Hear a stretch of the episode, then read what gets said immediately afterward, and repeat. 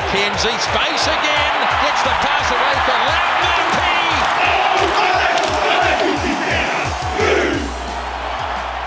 Welcome to the All Black Podcast Tunes, bringing you in from the official band of the Pod 660. I'm your host, Robert Dunn. Going solo today, my co host, Jay Reeve, will be back next week. So much going on in the rugby landscape at the moment, and who better to have in the studio than a man who has seen more than most? Welcome to the studio, Sir Graham Henry. Pleasure to be here.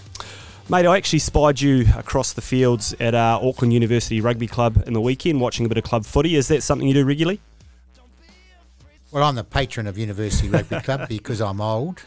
Um, I don't think that's the I- only criteria, is it? But well, that'll do to start off yeah, with. sure, sure. You're very argumentative.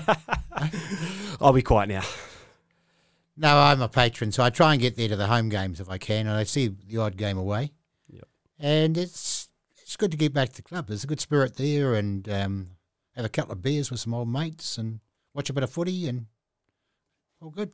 Absolutely, and I think um, I watched the game as well, and I was really impressed with the standard. Actually, there was some um, looked like there were a few rep players involved. Um, it was well followed. It was almost one of those things again where perhaps COVID's a great thing for grassroots footy because it. Um, I thought the standard was awesome. What did you think, as someone who's seen a lot of games of rugby over the years? Yeah, I think a lot of guys have come back, haven't they? Who have been playing overseas, either for fun or professionally, and they've come back because of the situation. I think club rugby in Auckland has got two levels, and you saw two levels in the weekend Yeah, with you did, yeah. University Manukau. All, re, all due respects, Yep. um, and maybe it might be better to have two levels, an A and a B senior group, so there's more competition on the field, and I think that would produce better rugby players, better coaching, and better for the Auckland rep team to have competitive games rather than blowouts like the weekend. Yeah, I've heard that um, mentioned a couple of times, and, and perhaps would you think promotion relegation? So if one of those um, Division Two sides, or you know, is going particularly well, they have the opportunity to come up and Oh, for sure. some of the stronger sure. clubs. Yep. Yeah, but you know, I think we're too PC. We're trying to look after everybody, and I think the game's suffering because of that. And I don't think it would be detrimental to recruiting players to play if they had two levels. Yep. And I think you'd get, a, as I say, I think a better standard of rugby. Yeah, totally. And there's um one thing I noticed a little bit from getting back down to my local club down the Bay of Plenty is after um you know the four to six of eight weeks of COVID, where we weren't able to get together as a group. Probably the thing I've loved the most about going down and taking my boys' team was just getting back and seeing people again, having that community aspect. As you spoke about it earlier, is that something you really enjoy having the opportunity to get back and see some of the guys um, down at the club and, and chat all things rugby? Yeah, like there was a huge number of people there in the weekend. There was. And um, I think that reflects a number of things. But as you say, people getting back together again, enjoying each other's company, watching a bit of footy, feeling pretty pleased that they'll be able to do those things. Totally. The rest of the world, they can't. Well, most of the rest of the world, they can't. So we're a, we're a lucky country and uh, at the moment. So people are enjoying that. Yeah, absolutely, and and not just uh, at the grassroots level, but the local competition um, is going gangbusters. So, firstly, just a bit of audio for a couple of great games of Super Rugby Aotearoa last weekend. Barrett kicks it into touch. And the unbeaten streak is over here in Christchurch. Now they just need to get it into touch. They fire it back into touch. It goes both. Sir Graham, are you enjoying um, basically domestic? So, yes, I thought thought I'd better throw that in there, and, and you might do. say Ted just do. Ted will do, brilliant. That's all I wanted. I feel embarrassed about that, Sir Ted. I, I'll accept that. Let's not stretch it. Yeah, go on. I just thought I'd start at the appropriate level, and then you'd let me know where I needed to be. But um, are you enjoying Super Rugby, particularly with this? You know, it's only New Zealand teams going head to head every weekend. Yeah, it's been great, isn't it? Like Yeah. the football has been amazing. Like the speed of the game and the skill level and the passion of the players playing the game. I just wonder whether they can keep this up. Yeah, Like it's a test match every week. Yeah. They're close, aren't they? Any side could Oh. win, which is part of a great championship. When you don't know the result when you go to the park. Maybe the Crusaders supporters thought they were going for another win, but thought no, so. you it's good for the game, and um, so they've been fantastic. But I think going forward, they they need to think about player welfare because they just can't smash themselves every weekend like they're doing at the moment and survive. So, how you get that balance right, I guess the the people who are running the game will hopefully get that decision right. Yeah, absolutely. But for you, um, you've got to be um, very, very happy with the Blues. It's a place where you cut your teeth um, professionally as a coach, and they've gone through lots of different um, iterations over the years since you started coaching them, you know, 25 years ago. Um, is there anything in particular as you um, look a little bit more from the outside now that that you think is particularly impressive or, or part of the reason why while they're playing so well? They, they won a tight one on the weekend, and good teams win tight games, I hear people say. Yeah, I think that's right. They probably wouldn't have won that game a couple of years ago, Yep. or even maybe last year. So, um, no, they seem to be enjoying each other's company, and they seem to be tight as a group of people, tighter than they've been. I don't think they're quite there yet, and I'm sure the coaches would agree with that. Uh, but there's certainly been a big step forward, and, and the skipper, the skipper's doing a great job. Yep. Um, He's playing his best rugby, isn't he? Yeah. He is I thought he had a form. he had a massive game in the weekend. Um, so he's leading the way, and leaders need to lead the way. Yep. And he's leading the way, and I think Beauden's made a difference to them. He's given them confidence. He's obviously gives them a lot of direction on the field, and the, the boys probably don't want to let him down. Yep. Uh, just because of who he is and what he's done. Yep. So there's a lot of good things happening there, you know, and um, MacDonald, I think, has done a good job as a coach. You know, he's brought them together, um, and they're getting better. We get we're complacent in Auckland. We get complacent easy. You know, we get relaxed easy, and so the next game against the Highlanders Mm. in Dunedin will be a biggie because they they can play. They all can play, can't they? Absolutely. Not So the they- They, I think that's another big game. So there's no easy games. And then the Crusaders game at Eden Park, and was it two weeks or three weeks? Yep, that's Uh, the last one is uh, yeah. Blues Crusaders for the, the last game of the That will competition. be massive, and particularly if the Blues can do the job in, in Highlanders country. Yep, absolutely. And uh, there's, you know, most recently or in 2018, you did help um, the Auckland Mitre 10 Cup team. You've got to be pretty happy to see some then some of the younger players um, that you were you were helping with then guys like TJ Faiane, um, Blake Gibson, Harry Plummer, Dalton Papalii coming through and actually being really impressive players for the Blues now. Um, happy to see those fellas coming through and developing. Yes, good, really good. You know, and those um, those guys were very instrumental in winning that competition a couple of years ago, and now they're developing into good professional players at the super level. Um, so that's good for Auckland rugby. Yep. They just got to keep on doing it. Yeah, totally. And there's um, looking across the whole competition because it's always um, pretty exciting year, really. The year after a World Cup, some some established players go away, um, and it gives the opportunity for some new players to put their names up in lights for the for the All Black jersey. Is there anyone across the comp that you've been tic- particularly impressed with um, now that we're a decent way into Super Rugby? Well, Will Jordan, I think, has been the player of the tournament, the fullback for the Crusaders. Well, he can play anywhere, can't he, in the back three? Um, I think he's been, and we've got some superb uh, McKenzie, uh, Jordie, yeah, Jordie Barrett. We've got some real depth in the back three. totally. Now, there must be probably nine or ten wing fullbacks Yeah. around the country who wouldn't let the black jersey down. Absolutely not. So it's um, that's. I thought Umaga-Jensen played very well for the Hurricanes. Yep. Uh, look, he's big, strong, likes runs good lines. He looks he looks the part. Yep. Um, so he's come from nowhere. Um, apparently, this boy Grace Yeah, Cullen Grace. Crusaders can play. Um, everybody tells me he's the future number six. he's injured at the moment, but there's been a lot of players, and and uh, the rest of the world looking in because they've got not much rugby apart from Australia. Must be thinking, goodness me, and this you know going forward to the hopefully the the championship. I don't know how Australia, how South Africa and Argentina are going to feel when they're not playing any footy, and these guys are playing at this level with this intensity. That's going to be a big ask for those teams if it happens. Yeah, it's there's some ground to make up for sure. But um, just lastly on, on Super Rugby, like um, there's a lot of work to go on behind the scenes, and there's still a lot of uncertainty. But looking to next season, um, what sort of structure would you like to see for the competition um, now that we've had um, some domestic predominantly for Super Rugby so far? Yeah, I think that's a big question, you know, and I think New Zealand rugby's probably quite quite a way down the track on that. Yep. Um, I think probably ten teams, maybe twelve, in the finish, but 10 initially. Five from New Zealand, uh, Fiji, or the, or the Pacific Island team, which makes six. Um, four from Australia. Yep. 10.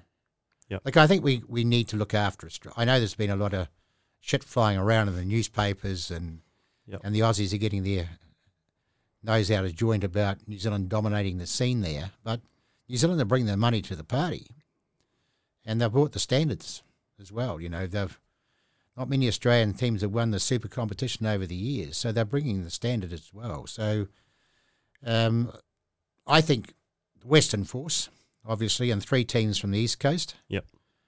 Um, so that makes ten, and I, I think if you do that, it'll lift the standard of Australian rugby. Um, so I, I think that's important. We don't want to lose the fact that the Bledisloe Cup and and competition against Australia is important for New Zealand rugby as well as Australian rugby. Yeah, absolutely. And geographically, we're close. Yep.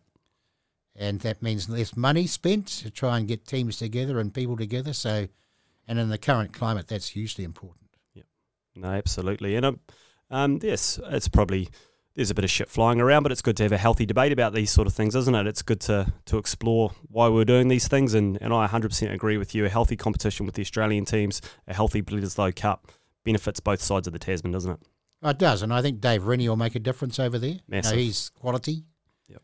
Huge quality as a coach and a person, and he'll bring that Australian team up, and we should see good contests going forward. Absolutely, and that's probably a good opportunity to segue um, into some All Black rugby chat. And, and look, the international rugby at the moment it's still a little bit uncertain, but one thing that is locked in is our captain. We actually grabbed some thoughts from our most capped All Black captain ever, Richie McCaw. I first came across Sam Cane 2011 when the Chiefs played the Crusaders in Napier. I got to mark Sam that day. I think he was about 19, probably his first start for the Chiefs. And when I walked off, I knew I'd been in a battle against a guy who uh, had potential to make uh, impact for a long time, and he certainly made an impact that night. And uh, I always wondered, well, I wondered at the time how long it would be before we saw him uh, yeah, a bit more regularly. And I got to present a Player of the Year, age grade Player of the Year award to him later that year, and then it was 2012. He was uh, in the All Blacks. You know, he's uh, you know shown what he can do ever since that moment. I think he'll make a good captain because he demands of people around him, but he does that after he does it himself. He, he leads by his actions and he will lead the All Blacks with the way he performs first up, but he's not afraid to demand of people around him to ask the right questions and to ensure that people are, are doing everything they can for the team to succeed. And that's what I think a captain needs to do. And he's got the makings to do that. And I think the other thing is he's not afraid to ask questions and look at ways of being better, both for himself but uh, for the team. And I think you've got to be open to, to looking at things different ways. And he's certainly, from what I've seen over the years, uh, someone who will do that. I think he has the respect of all the players he plays with. They all enjoy playing alongside him, and I think that's because first and foremost he gets out there, he's brave and courageous, gets stuck in, and you know as a player when you see someone else do that, you just want to follow them into that, and uh, you know that's why I think he'll make a make a good captain of the All Blacks. Your thoughts, Graham? Well, as usual, Richie's covered it all, hasn't he? Yeah, yeah, he got think- was he talking about himself there? Uh, there's some some could uh, assume. Um, uh, no, I I saw Sam Cane, met Sam Cane for the first time. I think it was 2012. I'd just finished coaching the All Blacks, and I was I was doing some coach development stuff for New Zealand Rugby. I went to the Chiefs, and he came out to welcome me, and he was just a kid, you know, um, 18, 19 perhaps. I was very impressed with him, you know, just the way he conducted himself, and he was easy, easy to to, to talk to, and I thought, hell, this guy's got something about him, you know, just as a person. Yep. Um, I think Richie's covered it all, though, hasn't he? There's no point in me repeating. Nah, he yeah. I mean, it was. I think it's it's nice to hear comments from uh, you know perhaps our greatest All Black captain on the one coming in, and and I think the the thing there's a lot of talk around the All Black captaincy at the moment, but the the one thing that I that I keep hearing and probably listen to the most is that he's very respected by the players, and as someone who has coached the team for a long time, just how important is that? You've got to have the changing room, don't you? oh, for sure. But as Richie would say, it's not you don't do it by yourself. Yep. And he will have a group of people that he he relies on in the All Blacks, All, All Black leadership group. That's the correct term these days. and Sam Whitelock will be, no, I'd imagine he'll be back in the team, and he's a very experienced international player, as captain sides, and he'll be in his back pocket helping him, which is great. And Sam would enjoy that. And there'll be others.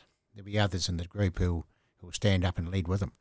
Totally, and it's um you touched on a little bit earlier, but we could go from from a famine to a feast if if the stars align. We could have um you know six to eight, ten um, international fixtures here towards the end of the year through uh, November and December.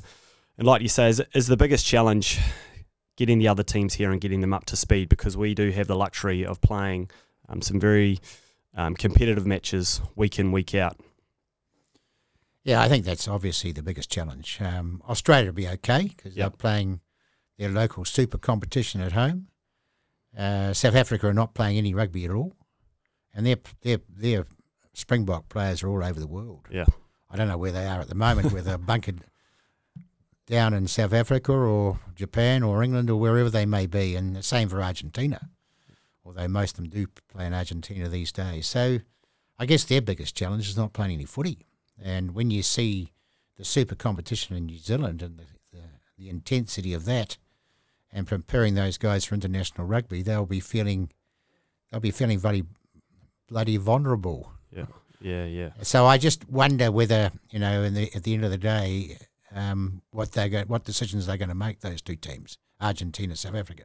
Yeah, and um, you know, if we can imagine a world where there are some some matches scheduled in, and, and we actually have to go through the process of, of picking an All Black team for this year, which you know a couple of months ago seemed like it might not be something Lave uh, would be able to achieve, and, and you were you were boots on the ground at the World Cup last year, so you had a really um, up close and personal look at some of our toughest opposition, South Africa, England, who were able to knock us over. And Grant Fox was talking the other day um, on one of the radio stations about what he thought so far. And one thing he spoke a bit about was um, we're a bit short on the locks and getting some big bodies on the field, um, big athletic bodies on the field. Is that um, when you were there at the World Cup?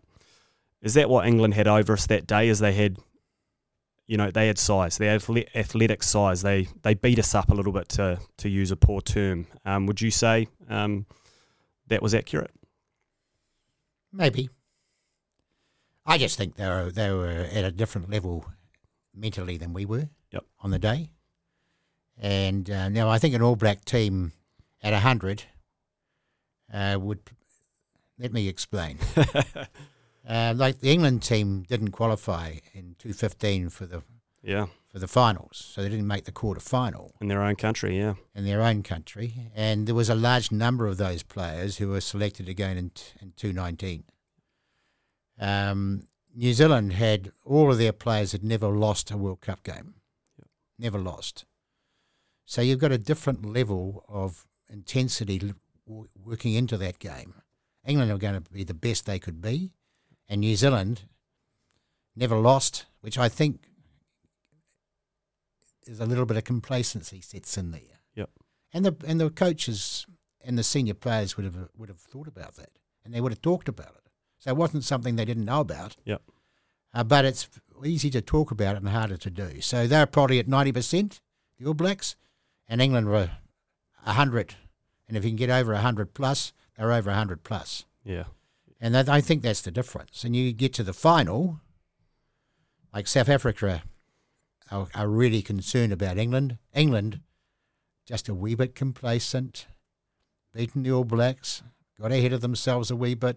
Same situation, different different level ment- and mentally. And ment- mental uh, attitude in sport is massive. And that's the reason I think the All Blacks got beaten. And Yeah. that's the reason I think South Africa won the final. It was what was happening in the top three inches. Yeah, that's interesting. And there's um, you know, do you um, you know, you're also involved um in the appointment of the All Blacks coach for this year, and it's probably something that uh, um, one thing I want to ask you first was you're perhaps, I think, maybe one of the first coaches um, to be reappointed after a big loss. Um, is that con- you know almost that that flow on that was created when you were reappointed after a World Cup? Did you th- see that as still being a really, really important part of the coaching setup of the international side? Not necessarily, no. I was, I was, I was a bit fortunate, wasn't I? Um, so, no, I don't think that's that's necessarily a criteria. It, Yep. it may be a, a one factor. Yep. But I don't think it's massive, and um, so I'll, I'll finish there. Yeah, no, absolutely. Um, I want to ask you um, on before we chat a little bit more about your career, just a couple more things on, on the international game, and um, because it's you know COVID has created this this great moment in time to to look at what we do across all facets of rugby, but there's a few issues in the game. There's a few things that I've heard thrown around. Um, you know that, that could have some initiative. The scrum is taking up a lot of time in the game. Like particularly, you look at the size of the guys these days. The strength and conditioning is probably just so improved from when you first started coaching rugby that we've got huge athletes who are very very explosive, very very athletic, and then particularly with the way rugby is set up these days, we're effectively taking off three front rowers and replacing them with another three front rowers who are equally big, equally athletic, equally as powerful, and it's just creating um, a hell of a contest at scrum time. Has it gone a little bit too far? Um, do you think, or actually it's just a beautiful part of the game, Graham? Well, the front rowers think it's a beautiful part of the game, and that's important for them. And I can, I can, I can uh, understand that. Um, I think this probably in the in the super competition in recent time is, is scrum has improved. Yep. We have not spending as, as much time, I don't think, uh, getting the ball into scrum and, and, and getting a result, which I think is very important because the, the fans don't want to see that and we need the fans in the park. We need the fans watching the TV, and we need sponsorship in the game. So it needs to be a good spectacle. And I think um, rugby in general understands that they can't have reset scrums, reset scrums. And I think there's been a less of that, and maybe it's because the referees are managing that better, and maybe the maybe the the information has got to the players that they we can't continue to have reset scrums, and they've they've come to the party as well. I'm not sure about that. Yep. I can't remember the question, but uh, have I answered it? No, it was just well, it flows on nicely to the fact as well that you know many many years ago the bench wasn't as big. These days, um, the international bench is at eight players, um, and some would argue that that one allows for to replace a whole front row, but two, um, you know, effectively replace half your team throughout the game, and it's taken a little bit of fatigue out of the game, and, and taking that fatigue out of the game means perhaps it doesn't open up as much as it used to in the last 20 or 30 minutes, um, and perhaps that's another area we could look at to reduce the size of the bench to try and get that fatigue back in the game because we're all, we're not quite playing two teams, but we're playing one and a half most games. Yeah, it doesn't worry me. I know it's it's topical at the moment, and I I see they've been talking about that in the UK and elsewhere. No, it's a 23 man game at the moment, and it's been a 23 man game for a few seasons now, and that's been interesting. Yep. And some teams have their best players on the bench, and they come on with 35 minutes to go and make a difference. Um, so I'm I'm quite I'm quite relaxed about the 23 man game. Yep. Um, and I think we got it. We've still got a very good spectacle. So you know, maybe it fills up newspapers. I don't know. Yeah, absolutely no. And um, and lastly, just one thing I've heard you comment a little bit about before is is well participation versus performance, or like you know we are having um, at certain levels of the game at certain age groups there is there is a bit of drop off. There's also some increase in things like the women's games and shortened forms of the games, but um, you know I'm certainly a big believer that participation, the more people playing the game, uh, the more likely you are to have a better top end. Um, is that something you'd like to see in rugby? Is um, you know people are able to participate in the game in different ways? You know, not just in New Zealand but around the world. Yeah, I think this is probably the most important question you've asked today. Thanks, thank Uh, you, uh, Sir Graham. Thank you. Uh, you know, I think the bottom of the pyramid's starting to crumble. Yep. And we've just got to try and keep young people in the game, and and yeah, I think you've got to look at all all levels of the game and say, is there a pathway? Is there a pathway for the and the under under eighty five kilo player, the who wants to continue in the game? And there's not. Like Yep. boxing, there's a heavyweight, middleweight, bantamweight, and whatever weight there is. Absolutely. In rugby, there's one professional team, an international side. Okay, sevens, uh, and so on. But I think we should have an underweight New Zealand side. Yep. 85 kilos has been a level that's been played in some provinces throughout the country and very popular. It's starting to fall off again because these, these young guys haven't got a pathway to play one representative rugby and international rugby. So I'd have a New Zealand under 85 rugby team, amateur, who play international competition. Play Japan, play Sri Lanka, play Thailand. Thailand. Yep. Um, I don't know if the Europeans are into that, but doesn't matter. Uh, you know, the game in Asia is, is growing and growing. Sri Lanka's they're mad on their rugby, but they're too small.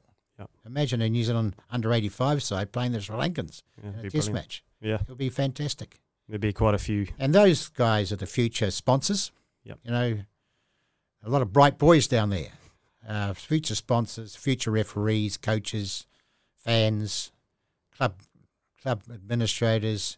We've got to keep them in the game. And um, so that'll be amateur, of course. Yep. But I think it's very, very important we look at having other avenues of how to play the game. Have you ever played forward pass touch rugby? Yeah, I have. Yep. You know, a five-a-side forward pass touch rugby. Yeah. The All Blacks used to love playing that. Yeah. Indoor, maybe. And it's good for you, isn't it? And it's all the skills, you know, space awareness, catch and pass, beating people. Um, just keeping kids playing a game with that oval ball that they enjoy. Um, and that will grow into other forms of the game sevens, under 85s, um, whatever. No, brilliant. There's um, want to talk a little bit more about about yourself, about your career, and Oh, this- firstly, this will be boring. Yeah, no, no. I'm uh, I'm I'm excited. Hopefully, I've got at least one more good question in me. But there's um, you know, firstly, you know, your background and, and the background actually of a lot of coaches in New Zealand um, and around the world as a teacher. You know, like you've um, Christchurch Boys High School down to Otago University and then back up to Auckland. Is it Grammar and Kelston? Like, you know, you you probably are biased, but like, um, you know, why do teachers make good coaches? because they teach. They're educators, I guess, and they're trained to do that. And coaching sport is, is an educational process. Um, like I haven't got a haven't got a rugby qualification. Yeah, I haven't got a rugby coaching qualification, but I've got a physical education degree and a degree in education. I'm not very bright. I'll just I'll add that. Um, but and I had a passion for sport, so I love love sport and um, I love rugby. So I love the culture of, rugby, team working together to produce something special as a group of guys. Like I had many many weaknesses as a coach, um, but I'd had uh, I'd had a background that enabled me to to try and educate young guys. In my case, I didn't coach. I didn't coach women. Um, to, to play rugby. And the the thing, like you, you did right, like a lot of things make complete sense around group management and, and knowing how to put across a closed skill or, or explain something to a group of people, which teachers obviously that's their bread and butter day in day out. But also, um, how much it's, it's got to help with the understanding of personalities, how to deliver the same message to different people as well. Is that something that a, a teacher is just on the front foot with? Oh, possibly. You know, as I say, I, I didn't. I started coaching in the 1970s, and so I coached for oh, a long time, 35 years before I coached the All Blacks. Yep. And what you experience gets ingrained in you. I think the big thing for me was to try and get better. You know, try and improve the situation in each team that you coach and it, it's a lot of it's not about the game. A lot of it's about the the values of that group of people, the culture of that team, and how how the players are involved in setting up that culture and virtually managing themselves with a bit of direction from the back of the bus from the from the management, the coaches, and so on. Um, but you know, you when you coach for thirty five years, there's some characteristics of your coaching that are always going to be there, and and that's good too. So um, you've, you've you've lived your experiences, you've you've gained hopefully from those experiences, but you're also trying to push the boundaries and and bring in new ideas. The most thing I was most proud about when I was All Black coach is that we changed the culture. Yep. So it became a a team driven culture, if you like, player driven, players and management combining together to drive that team. And and in my 35 years prior to that, it was a coach driven culture. Mm. So that's a major change, major change for me, and a major change for the All Blacks at the time. That wasn't just my idea. Yeah. Uh, we I had a group of people I was working with, which were who were outstanding. Guys like Wayne Smith and Gilbert Enoka and and Tuna, Tana Umaga and Richie McCaw and and um, all of those people. And those people put their heads together to, to make those changes in the All Blacks. And I think that's the most proud, the most thing I'm most proud of. And and the All Blacks have done pretty good since that change. You know, they've done pretty good. So, um, but it's you're always looking at it and always trying to fine tune it and make it better. And I'm sure Fozzie's doing that. I'm Steve Hansen would have done that, and I'm sure Fozzie's trying to do the same thing. Um, so it's it's it's always evolving and getting better, hopefully. I want to ask you a little bit about um, something a little bit earlier on in your career. Once you'd um, been successful with the Blues, you made the big move to go um, and cut your teeth in the Northern Hemisphere and coach Wales. Like, firstly, how did that come about? How did that opportunity come about to take you away um, from New Zealand shores? Because it was these days it's common practice, but it was a little bit ahead of its time um, to go up north and and um, cut your teeth in the professional coaching environment up in probably the most followed rugby competition in the world, being the Six Nations. Yeah, I wanted to coach the All Blacks, and they didn't think they didn't know who I was. Right. Okay. And um, even though I'd been coaching Auckland and the Blues for six or seven years, so I and the, the Welsh asked me to coach them, and I asked New Zealand Rugby Union would I would I have a chance of coaching the All Blacks. I didn't get a very positive response, Right. So I decided to go north. Um, I think I was probably the first guy to do that sort of stuff Yeah. at that level, anyway. Yeah. Um, oh, fantastic experience. Oh. I learned so much about myself. Yeah. Just about killed me. um, but fantastic experience. And to come back and, and be lucky enough to coach the All Blacks after that experience was was a lot of luck Yeah. and No. a fantastic uh, opportunity in another great experience to be able to coach your own own people. Um, like I just feel so privileged.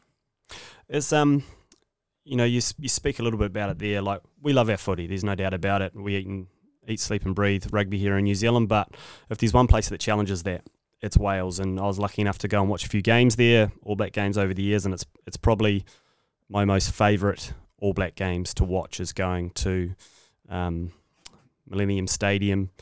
It's- called the Principality these days or something, and and watching footy there was it was it as intense as it looked um, for you being the coach? You know, some may say you're more under the microscope up in Wales than you are here in New Zealand. Is that a fair comment?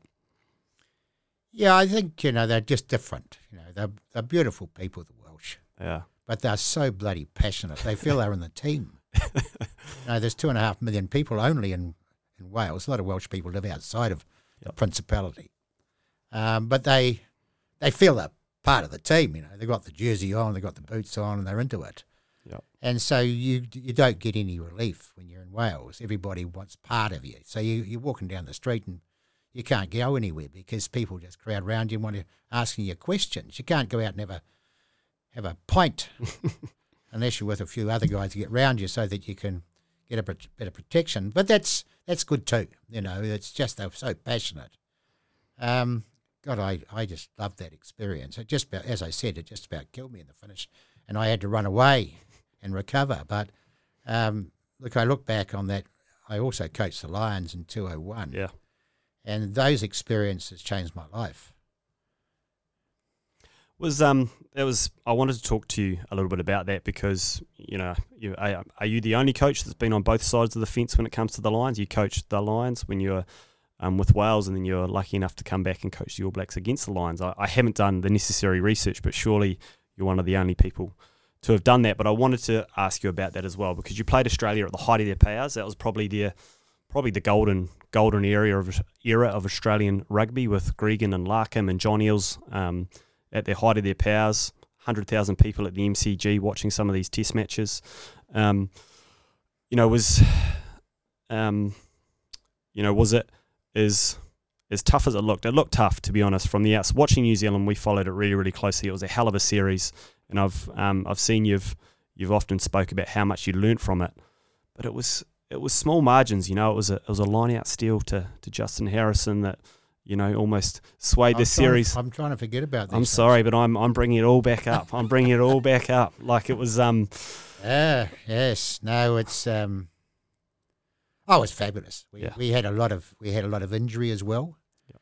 Um, like Lawrence Dallaglio didn't play. oh, He was probably at the peak of his powers in those days, and he was a big player. Um, but he didn't play a test. I think he played 20 minutes of the whole tour, and we had a, a large number of guys who got injured and still were competitive. I look, I was proud of of um, how the guys played. Like it was it was a toss of a coin, really, whether you it lost was. or, whether you won or lost that series. And and the Australians were, as you say, world champions from '99, and this was 201, and held the Bledisloe Cup. They were the best team in the world at the time. So it was a fantastic um, tour, but I didn't do it right. I look back and think, how could I have done that better? So I was the I was the domineering coach, you know, and I was coached with four English guys um, who were good men, but you know, a Kiwi who was a foreigner to the British Isles Yep. and Ireland, coaching the British Lions, and you had four other fellows who were all English, and you feel a bit vulnerable, probably. Yep. But I was so bloody arrogant and up myself that I probably didn't even notice. Yep.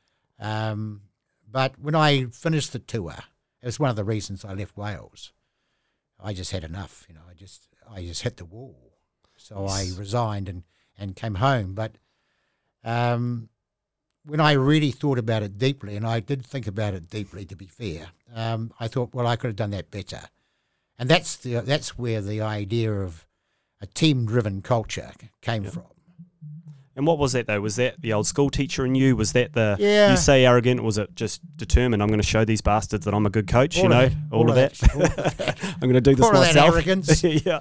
Eh? Um, no, I just had a lot of success as a coach, and, and I probably was overconfident and hadn't thought about it enough, and probably didn't talk to enough people who had gone through that experience. Yep. Uh, I didn't know them really. Yep. Um, so I, when I got when I got over it and started to think, how could I have done that better? That's when the when the the seeds of team-driven culture started to be, started to evolve. You know, started to germinate. Is that the right word? Yeah, I think so. Yeah, yeah, started absolutely. to germinate and thinking, well, you know, Martin Johnson, Jonny Wilkinson, Lawrence Dallaglio, um, let's get some Welsh people in there, uh, Scott Quinnell, all of these famous players. You know, we should have been closer and should have driven it together rather than me driving them, if you like. Yep. It wasn't quite as black and white as that, but it was pretty much that way. Um, so I thought, you know, going forward, we needed to combine that intellectual property of the players and the management and do it together. Yeah, and as um, like you say, you you came back home. You know, you had a good think about your career to that point, and you were, you know, you were fortunate enough to then, after the All Blacks lost the 2003 World Cup final, lost the semi final to Australia, um, in 2004, you got the All Blacks job. And was there, you know, did you literally start that job? With these things you're talking about in mind, I'm going to do this a bit different. I'm going to be player driven. Um, was there some things that were uh, on the to do list when you got the big job? Oh yeah, but you know, in those days, and it's a bit different today. So we're talking, hell, we're talking fifteen years, sixteen years ago. We are. Um, you arrive, you, the team was selected. Yep. You arrive on the Sunday and you play on the Saturday. Yep. Uh, with no previous connection with anybody prior to that, and they were playing England, who were the playing through world champions from the year before, from two thousand and three. We played them in Carisbrook, first test. Yep. We gave them a hell of a hiding, by Mm, the way, but that's great. beside the point. I just thought I'd drop that in. I remember it. It was great. Yeah.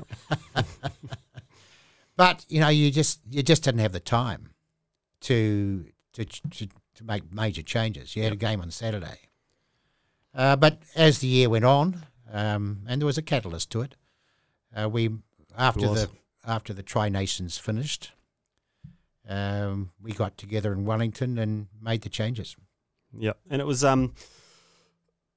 You say that was that catalyst um, being at the end of the Tri Nations and um, you know a, an infamous court session um, that you know supposedly You've um, read the book. Uh, I've read the book. I've I've read the internet. You know, I've I've read the articles, but um, I, I certainly have heard that heard that story before. Was was that the opportunity to bring in some of those changes you'd thought about because you had um, some time, or you know, like so often when um, it's when you lose matches or when you go through a time of a bit of crisis that actually sharpens the mind and gives you opportunities to make the changes that you thought you needed to, but perhaps you don't do it when you're winning.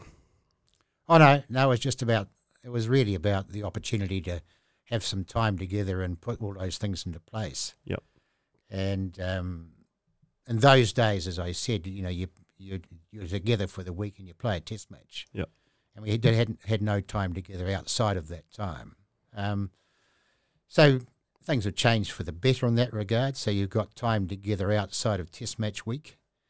So we we had a court session in Joburg. It's a it's a long story this, and I don't want to bore people, but the court session was horrendous. Yeah. got out of hand, Yeah. embarrassing, and it was just a catalyst to to make those changes quickly. That's the team driven culture, and um, and we got back got together in Wellington. Believe it or not, uh, I can't remember the time frame, but we had a large number of players and a number of management who got together at headquarters in Wellington, closed the door in the boardroom, and said, "Let's we we we are a mess as a rugby team. We've got to solve this." I asked the boys a question. I said, "How do you like playing for the All Blacks?" Pretty straightforward question. There's no grey area there. Oh, we feel very privileged, but we don't enjoy it. Sure. Why don't you enjoy it? Follow up question. Oh, we don't like the culture.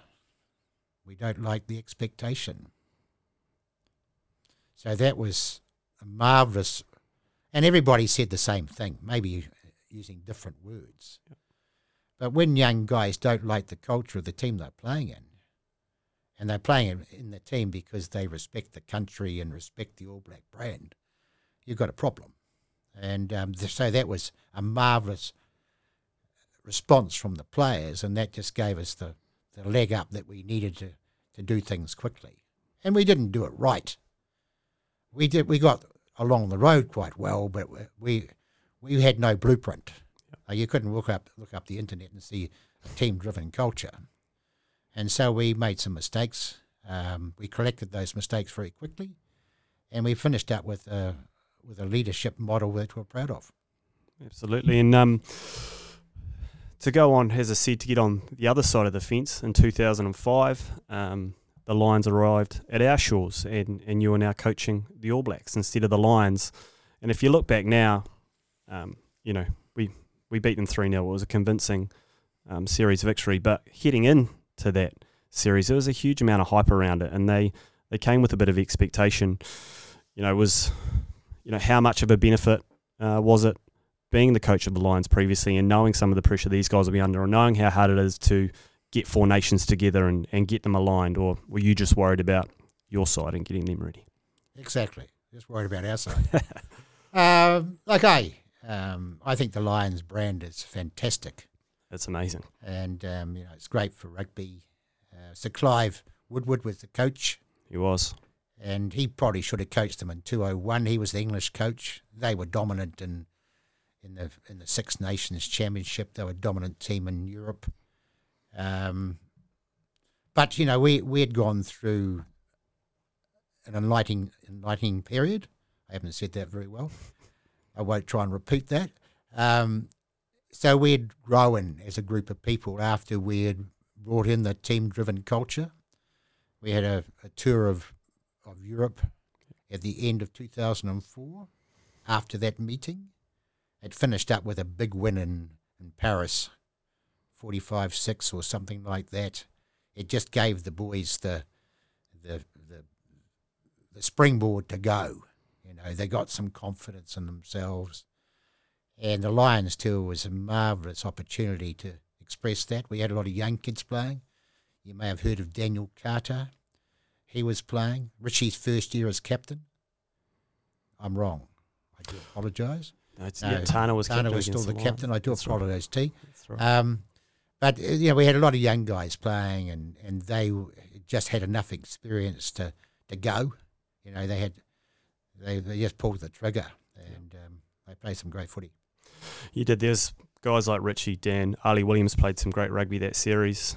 Um, Carl Hayman, you did. Yeah, um, you know, it was it was a fantastic series, um, and it always it just creates such excitement. The sort of what the Lions bring to a to a country, doesn't it? But it, that led into uh, 2006, um, which was a fantastic year for the All Blacks. Um, I think was it 2006 you won the Grand Slam tour, like almost, almost not quite, but almost played. Um, rotated teams, uh, you know, throughout the um, the end of the year tour and, and leading into 2007. Um, you know, the, the team certainly from the outside seemed to be in a fantastic space, not just in the way they're playing rugby, you had great depth. You know, it sounds like you worked really, really hard on setting up, you know, something that's talked about all the time now, culture, but it was, you were sort of um, really putting things into place from that side of things for the first time. We all know 2007 um, was a loss in the quarterfinal to the French, and it's it's a pretty well documented story um, around that match and how it all went and um, how it affected yourself and Richie and Dan and and having um, DC and Nick Evans all go off in the in the final and uh, in that match. Sorry, what I want to ask you more about was um, post that match because for the first time really that I can remember anyway, certainly after 2003, certainly after 1999, John Hart and John Mitchell, um, we retained our coach. Um, firstly, did you have to think long and hard about putting your name back in the hat? And then secondly, um, once you obviously got to that point because you did, um, you know, how did you um, present yourself as the best option going forward um, when we had had, um, you know, a loss in a World Cup at a quarterfinal stage? Yeah, it's a, it's a bloody long question. I it was. Can you remember the start? Yeah, I yeah. can't remember. um, no, look, I, I reapplied because I had to. Yep. Um, now, when you're All Black coach, you put a lot of pressure on young guys to perform, and you know, so the acid's on them to do the job, and and you supply that acid to a certain certain degree. And I knew the players would be looking at me to say, "Has he got the balls to reapply?" Also, I was I was representing a management group who I had a lot of respect for, and the other two coaches, Steve Hansen and Wayne Smith.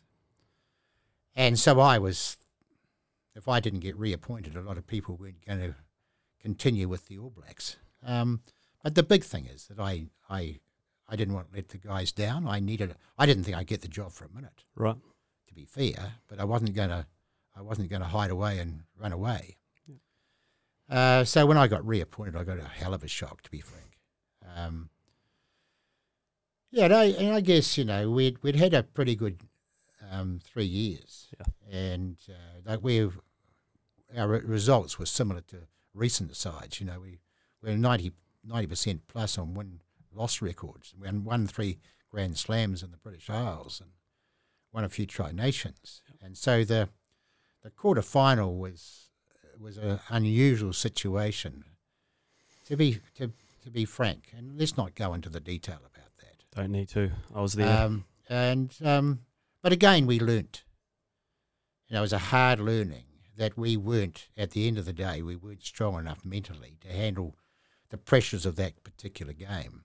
And um, so the first thing, once reappointed, the leadership got together and said, "What was the problem at Millennium Stadium in the quarter final against France, and how do we how do we fix it going forward?" And that's when the mental skills program uh, first got developed in depth in the All Blacks. And I think that mental skills program has been a, another major reason why the All Blacks have been successful since then. And that's is that predominantly um, obviously Gilbert had been there for a while, but also um, was it after 2007 that you brought in Ceri Evans? Was that the time when he came in? Was it? Yeah, well, the leadership group met and they said, "What do we need to do? We need to get some experts in here." And Ceri Evans was a psychiatrist. Um, he was an ex-New Zealand football captain. He was also a black belt in karate, so he was Wow. he was using that shit himself. Yep.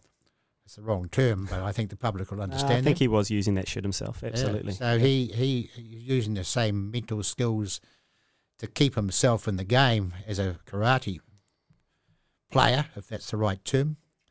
Um, and so with Gilbert's facilitation, uh, we we developed our mental skills program with Ceri Evans' expertise, and you know the, we had a seven man, seven player leadership group. The three coaches, Gilbert Enoka, Darren Shand, the manager, and a couple of Nick Evans, I think was I don't know if he was not Nick Evans. I got the wrong person. Doesn't matter. I'll move on. um, and so that group of people worked with Ceri and Gilbert to develop that program. Manono actually was a very big catalyst in that program. He used to present a lot of the mental skills stuff. Brilliant. Good humour, Yep. good artist, good presentation, um, and it made a difference. Absolutely. And it's um, you know, we fast forward to, to 2011. Um, you know, playing a World Cup on your home soil, and at that stage, um, you know, I'm more than happy to say it absolutely was a monkey on the back. Like not of winning a World Cup since 1987. It was. It was a monkey on the back. Um, You reckon? yeah, I, I am. I'm happy to say that. Absolutely. I think we. I think it was tried not yeah, to I be said in the lead up. of- there was a wee bit of expectation. massive expectation of um, I mean the semi final against Australia um, at Eden Park is easily the best atmosphere, the most intense atmosphere that I've ever watched. Um, a, an All Blacks game at home. It was it was comparable, but probably exceeded some of the matches I'd seen abroad. There was so much expectation that night, and you know, um, you can never.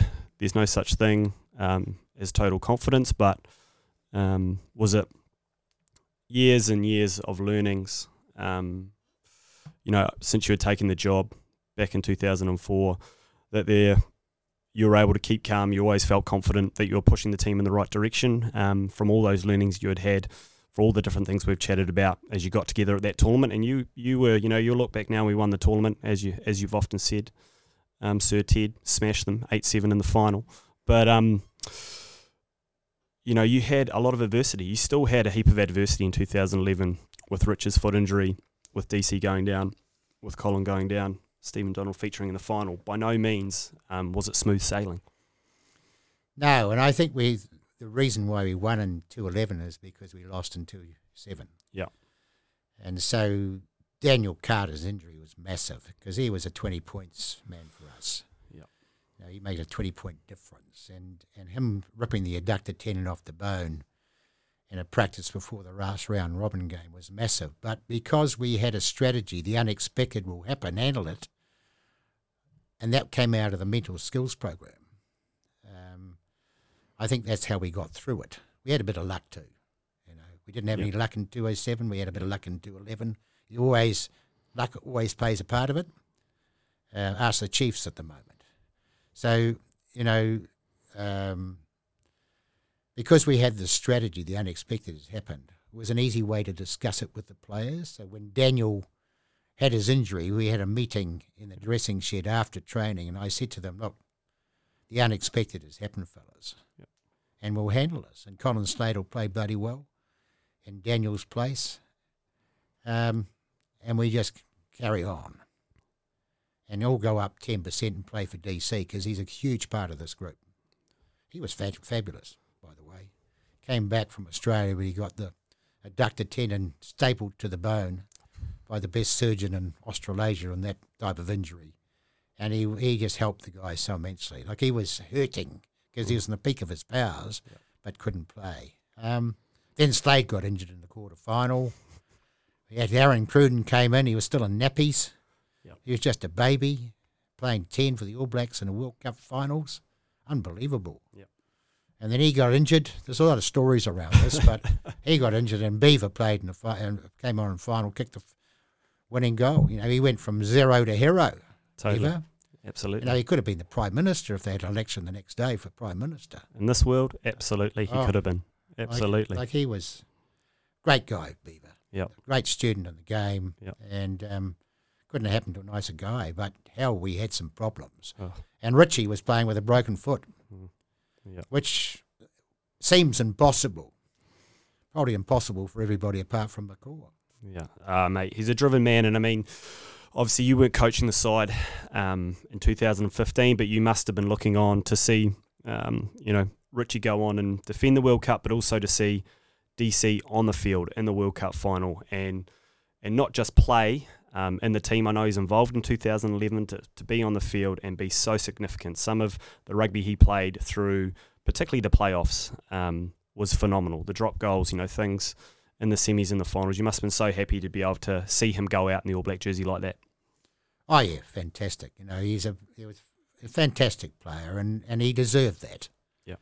And he had his challenges too. You know, whether he could stay whole, and and he was getting a bit older, uh, but he's probably the player of the tournament. Yep. Like he was uh, phenomenal, and also you know I think um, the two eleven thing with France playing in the final, everybody wrote them off Yeah. ideal team talk for France. The media always helps the opposition in New Zealand by writing them off, Yep. and they'd written themselves off probably, apart from their players who were who were talented individuals. Uh, but in two fifteen, um, you know, was a the semi final was the problem. They had a big big quarter against the French at the Millennium Stadium, Yep.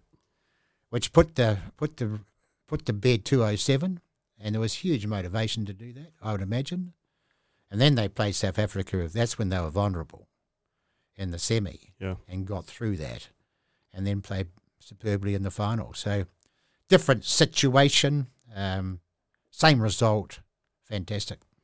I wanted to finish on your area of absolute expertise, coaches. And uh, as we mentioned before, you're a bit of a trailblazer, um, being someone who went abroad and, and cut their teeth internationally in another country. Now, these days, you know, it's quite common for New Zealand coaches and others to go around the world coaching. But as you look around the landscape, I wanted to ask you about a few um, of the coaches who are out there and what you think of them. Um, you know, firstly, uh, Eddie Jones, who's someone who has um, coached all around the world as well. Um, and I think, um, you know, everyone can agree that he, he's got England humming. He's got them confident. Um, they've always had good rugby players. They've always had a large rugby playing base. They've always had good athletes. But it feels like one of the main things he's changed with them um, is the confidence. That I think they look like they're a team that think they can win most games they go into. What do you think?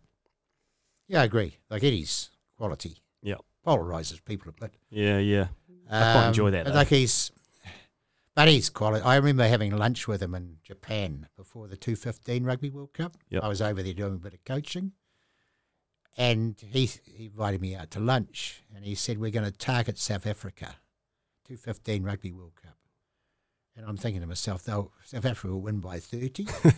and that's the greatest result ever, I reckon. It was amazing. Japan beating South Africa in the 215 Rugby World Cup Yeah, was an amazing result. yeah. Eddie Jones, like um, like he's he's pretty special coach, Totally. And another And one special guy.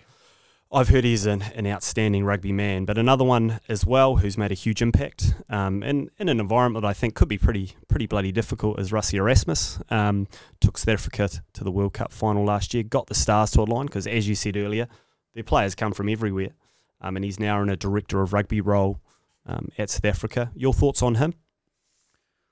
Well, you know, he, he brought them together, didn't he? Oh, And um, like he's obviously highly respected. I, I, I don't know him very well personally, but he's obviously highly respected by the players, and the players play for him. And um, he just seems to me, it's not about Erasmus; it's about the team. And um, and like I, you just all I could do is respect the guy. And after the game, I happened to be on the sideline in the final and watch with interest. You know, the players all went to him, so they he certainly made a huge difference there. Um, he was a quality player himself, he was. and um, a uh, I'm trying to find the right word, but great personality. You know, who who's got other things going on in his life apart from rugby, and uh, connect with those guys bloody well. Yep. Um, like I was talking to John Smit after the game, who was crying, Wow. and John used to be the captain of the Springboks when I was coaching the All Blacks, and we had a you know the All Blacks and the South Africans always had a great relationship, so we used to mix after the game and and chat, and um, so I knew John quite well, and, and I said, "Jesus, it's great for South African rugby." He said, "Ted, it's great for the country. You know, we're a, a multiracial country which is which is struggling to connect with each other, and here's a multiracial racial team from South Africa winning the Rugby World Cup. He said it couldn't be better for our country. Yeah.